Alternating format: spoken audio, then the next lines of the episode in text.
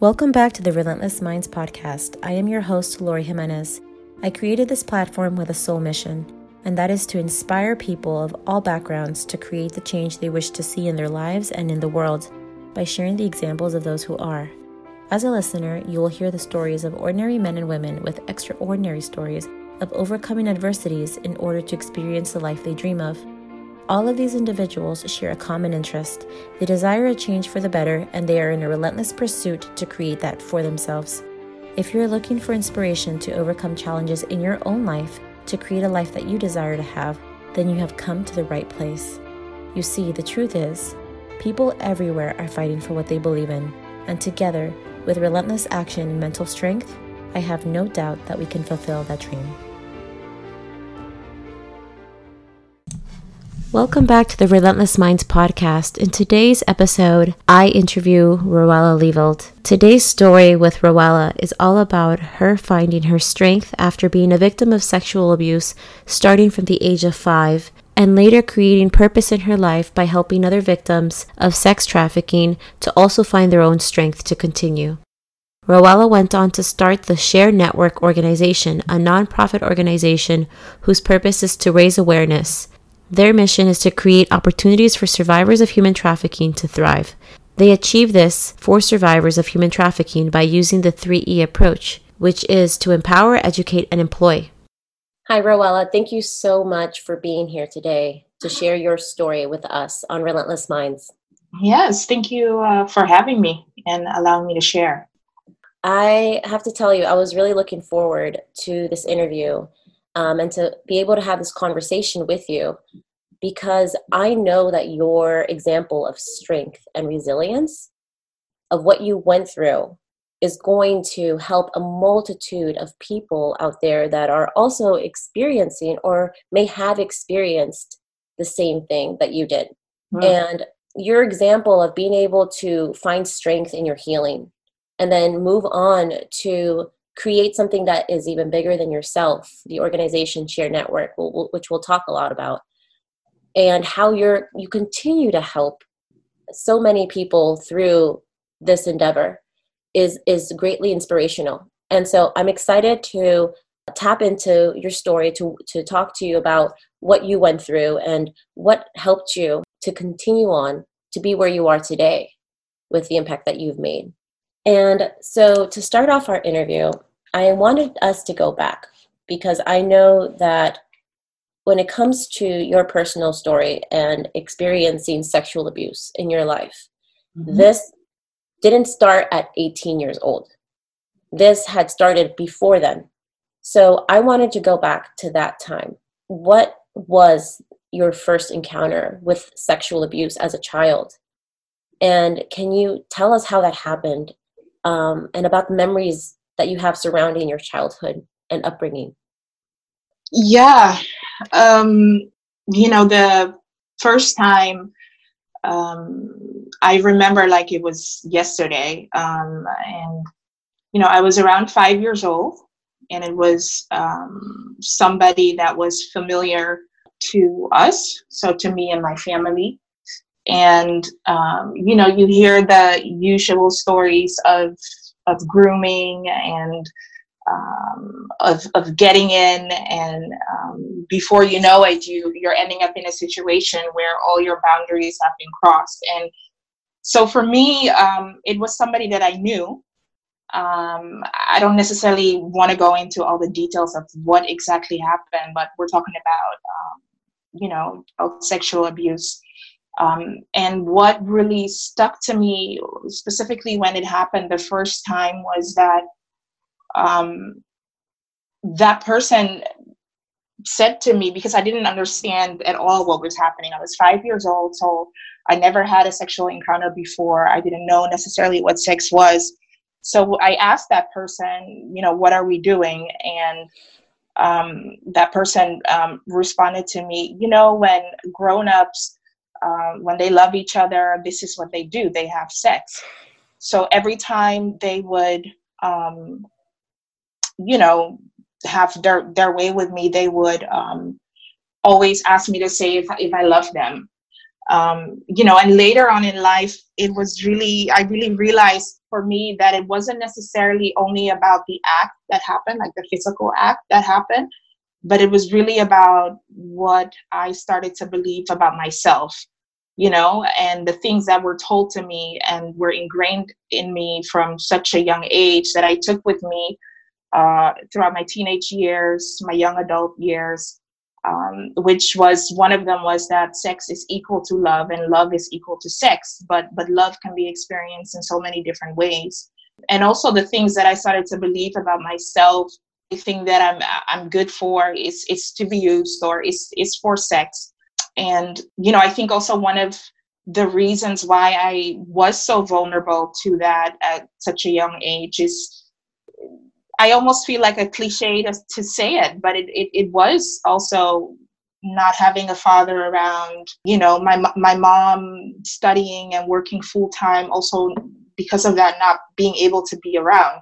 And so when somebody familiar then comes around with the intention to take advantage of someone, you're, you know, you're left to fend for yourself. And at five years old, you don't know how to, how to necessarily do that this period that you were being sexually abused, how long did that last?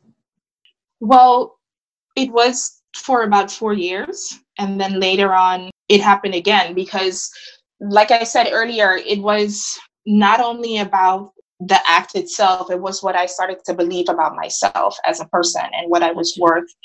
And so, a lot of times, you specifically even when we talk with with our clients or different uh, people that I, I have encountered that have experienced the same thing it it seems to be happening at one point in your life and then all of a sudden again and again and again and usually is uh, a couple of times uh, it happens because of the belief that i had about myself so at the age of 11 there was another encounter and and so on and so on so, can you speak a little bit more about this belief that you had of yourself and how that caused that pattern? Yeah, before I even go deeper into that, I definitely want to say, you know, now I've come to learn that it wasn't my fault, you know, that I was definitely a victim.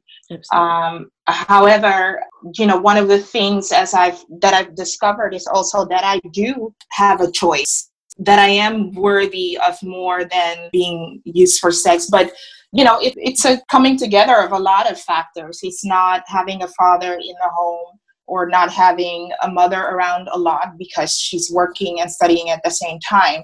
So going to other friends' houses at a young age and seeing their parents present makes me feel like, well, is there something wrong with me that my parents don't want to be there?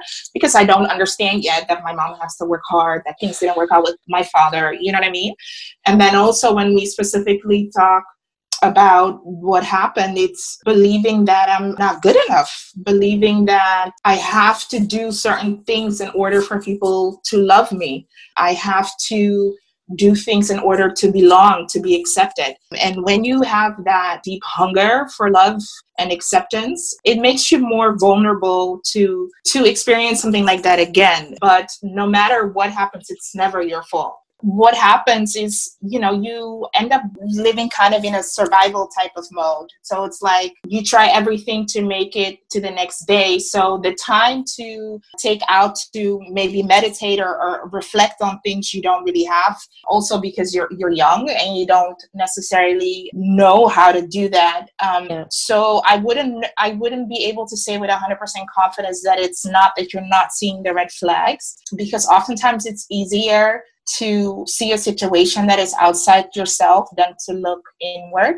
You know, it's mm-hmm. easier to say to someone else, like, watch out, there's a car coming, instead of saying it to yourself. So I might have seen, if I look back, I might have seen red flags before that, but I didn't have the ability to process all that information. What I have come to learn is that the perpetrator or the, the persons in my story definitely have the ability to, in a sense, smell the vulnerability and know that I didn't, at that time, didn't have the understanding or the skills, the tools to process everything.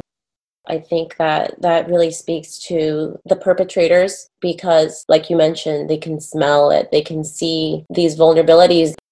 When it comes to you growing up, having experienced what you experienced, did you at any point tell your mom you know, tell a family friend? Did you feel you could trust anyone with what you went through? At that time, I, I didn't because I was I was told to to keep it a secret. You know, you you build up. You know, the whole grooming process is you build up a relationship, a trustworthy relationship where there's oftentimes gifts being given, you know, all that kind of stuff. And then you're told also to keep it secret. So at that time I, I didn't. So it took me a long time. And I, I still sometimes have difficulties to talk about it. You then had a subsequent encounter later on in life, in your young adult life, when you were 18 years old. And at this time you were living in Curacao. Yes, in Curacao. Yeah. Yes, yeah, yeah. Curacao. So I know that experience that happened in Curacao was very difficult. And so we don't need to talk about the experience here on this interview. But I do know that, you know, up to this point, you had had these constant experiences with the sexual abuse. And when it comes to your healing and when it comes to processing these, do you feel like you you were able to at this point in your life up to your 20s? Or do you feel that you just instead were suppressing those memories and those emotions? I, I, think at that time I didn't have the tools, the skills, or the understanding um, to be able to to process to cope with what had happened. Also, I think I suppressed a lot, and when sexual abuse happens at such a young age, it takes you a while to realize that it isn't normal. That it isn't normal for somebody to cross your boundaries in that way, that it isn't normal for somebody to touch you in that way. So as in my early 20s, as a, as a young younger person, I coped the best way I knew how to, and that was drugs, that was alcohol, that was partying, surrounding myself. Unfortunately, with not always the best people around me, because that, that's all I knew. That was all that was was out there for me to be able to process the feelings that I had. When it came to when you did decide to heal, what was it that made you make that decision when you decided that you couldn't continue to live that way? You know what? There was a pattern that was that I was noticing now in my later 20s. I just reached a point where I was I was tired. It's not talking about okay, I, I woke up early and I need to go to work now. I'm tired. It's really like this inward, this deep tiredness of having things happen over and over again. And so I ended up in another situation in this house, and it, I just I just couldn't take it anymore. And then what happened is that I started to encounter other women, specifically in this case, that had the bravery and the courage to talk about their problems, their issues, but then also to share with me things that had happened that I recognized in my own life, you know? And something in me awakened where I was like, I wish I was as strong as as those women you know what i mean? I thought they they were they are still think women who have the um the courage and the bravery to speak are, are heroes because that is not necessary unless you're Brene Brown, but it's not necessarily something uh, celebrated within our communities to share your vulnerabilities, to talk about your pain, and then to even talk about sex. And I'm from Amsterdam, and yeah. you know, in this in our schools, elementary schools, we talk about sex and all that kind of stuff, but there's still no matter what country to talk about sex is is, is not necessarily something that is celebrated accepted. or, yep. or accepted or cool it's like taboo you know? it is like yeah. taboo absolutely yeah. and uh, you know i was it was interesting because i was reading a bit about your story and about how you had felt like a hypocrite at one point because you were volunteering with organizations going to brothels and talking to women, helping them, trying to you know help them escape or leave the the industry, the sex industry, and um, encouraging them to embrace their traumas and reflect, and that you felt in a way that that this would be good for you as well, but you weren't at that point willing to do that. Do you feel like that maybe encouraged you to as well? Definitely. Okay most definitely uh, that is that is still i think the driving force not necessarily the feeling that i'm that i've betrayed somebody but the, the example that we try to set that is definitely the driving force the energy because you know if if people have the courage to speak about something that is so taboo to be able to share it. And it's so difficult to share then think about that's only a representation of what is really going on out there. So that means that there's more people more victims more survivors. And i think that's definitely the driving force behind the work that we do. And then also it's an honor to be around people that are just that are kind of like defying the status quo or how it should be and are like no i'm gonna work through it no matter how messy it is uh, no matter what other people think uh, of me because it's it's it's also whether you've experienced sexual trauma or not it's always difficult to be in such a vulnerable place to admit okay i need help. So yeah most definitely the survivors are heroes. I love that. Do you feel yeah. then that you know being vulnerable and opening up whether it's your story or other women serves two purposes. One is that it's healing to be able to connect with others and hear that they're not the only ones and that other people feel their pain but also because it exposes an issue that is a lot more large than what many people probably think it is yeah yeah and if i if i just look back at, at my journey it was it really helped to identify something that was within myself. It, it gave me this relief this sense of beginning the healing process and knowing that it is okay i'm not crazy. There are you're not alone you know there are other people who have experienced it. And having survivors speak about it allowed me to recognize that i'm not only a victim but i'm also a survivor and i have the ability now also to choose to become an advocate. I'm a woman i'm a daughter yeah. you know i'm all of those things. And by speaking about those traumatic things in the past it doesn't control you as much anymore. It gives you control back over what happened.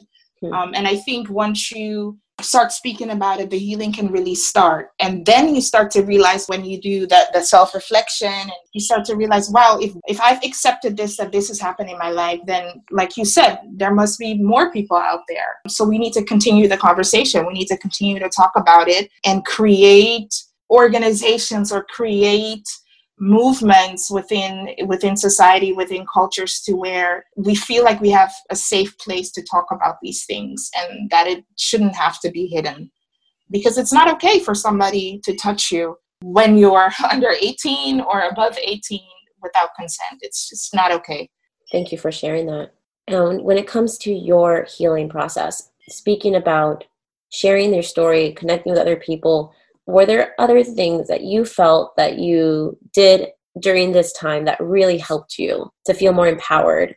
Oh, dancing. Dancing. I love it. Yeah, dancing is my thing. Dancing, definitely. Because you don't you don't I'm not the best with words. and you don't need words necessarily to dance. No. you don't need words to dance. So it was dancing, feeling the rhythm, letting yourself, you know, be whisked away by some lyrics of some overly romantic song that is yeah. probably isn't real, but still, it's it's fun. So you just get lost in your music. Oh, definitely. And that was definitely. healing for you. Wonderful. Definitely.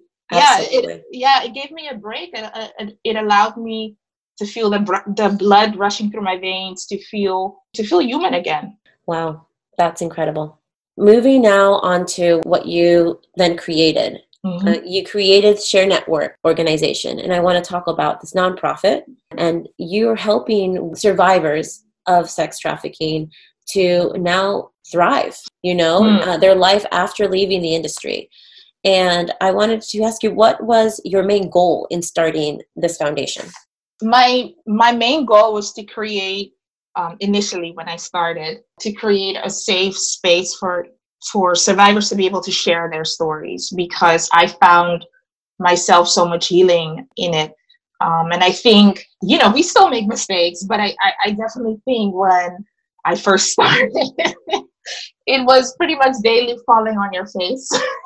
yes. Which which is good because that's how how you learn. Um, you know, but you know, the vision has always been to see an end to human trafficking. You know, I hate injustice and I don't think you know human trafficking is a global issue i don't think specifically in the west we realize that there's also a lot of uh, victims amongst us and then it kind of became um, this whole thing of like, okay, you know, you have a lot of NGOs and organizations that have good intentions and that they want to they want to help. And what we often forget to do is to really listen to the people that we want to help. So we often think okay this is what you need. And we don't pause to take that time okay what is it that you really need? So after creating that community which kind of happened really organically uh, we had created a, kind of like a sisterhood. So we started to just really just ask survivors okay what is it that you need? What is it that you long for?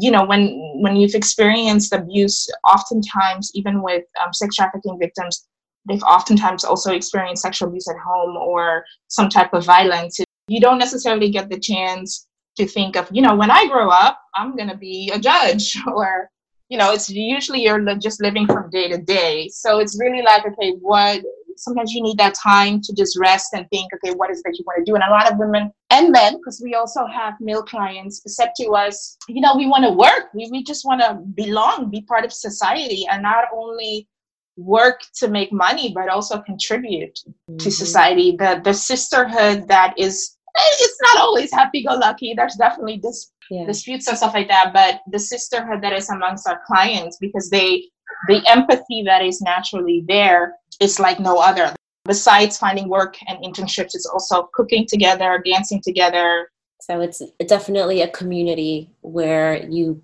you get the support you get the love encouragement to grow. So it's a healthy environment. And yeah. and i can definitely understand how you know it really really helps these women and these survivors to continue to grow.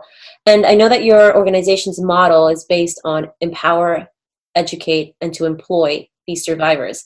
Um, why did you feel that these values were so important specifically for the survivors of sex trafficking? My, my process has always been one of a deep belief that we're all connected.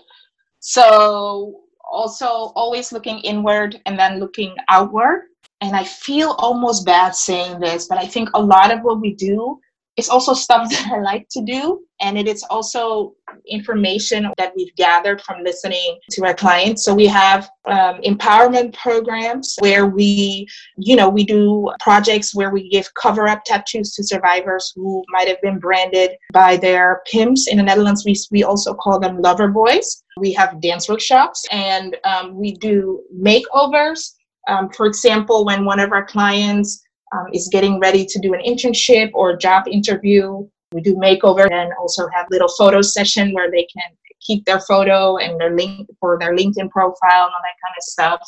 Um, and we do also do mindful boxing. So getting that aggression out, but then at the same time also being mindful. So those are our empowerment programs. And then we also have educate and employ, and that's really where you get job training with oftentimes uh, our business partners. I love that. Those are great approaches, and it really sets them up for success. You know, I think for the opportunities to be able to feel empowered, like at the photo shoot, and feel like, you know, they have these resources now available for them. I wanted to ask you when it comes to eradicating, that's the mission, is to completely destroy the sex trade. What is the number one problem that fuels the industry and is what needs to be addressed? It's a good question. You know, I think when we when we look at demand and when we look at systems and systems of power, I think we have to question why there is such a huge demand for the access to people's bodies, you know, to be able to do what you want with somebody or to pay for that access think we should definitely ask that question first. And when you talk about policies, and that, that goes counts as much for the left as for the right conservative. I think we need to start the conversation there. The demand. The demand, you know, and most people that are demanding are are male. so if most of, of the clients are male, why are we not challenging that? So it would be about learning how society can begin to target how men sexualize and prey on women and children. I wouldn't necessarily want to make that statement and point the fingers at, at men, but I think it's definitely, they are a big percentage of the clients. Okay. And most brothels are owned by men. most places that you can rent from are owned by men. Everything in between are mostly female. That is true. So okay, so the focus should be on just why is there so much demand. Um, I actually want to just finish up our interview today by asking you what would you what would it be that you encourage society to proactively do regarding the issue of sex trafficking? Talk about it. Okay. Talk about it. Listen to survivors listen to people who've actually lived it, allow those people to actually bring change as well. So talk about it. Yeah, but also we- in, involve survivors in, in bringing solutions and bringing change. Mm. Thank you so much for that powerful statement. And thank you so much, Roella, for being here today and sharing your story with us openly and vulnerably really you have showed us so much strength and passion and i'm so happy that we were able to share your example um, for others that might be going through a similar experience or have gone through a similar experience step by step day by day together lori. Absolutely. We absolutely. One one life at a time right? Yes. One life at a time. Thank you so much for listening to this episode. If you enjoyed it and feel inspired and would like to be a part of the relentless minds community you can join the movement for change on instagram and twitter. We would also love to know how your experience has been as a listener. If you haven't yet, please go to Apple Podcasts and subscribe, rate, and review this podcast. Join us next week for another powerful story. Thank you so much for listening. Until next time.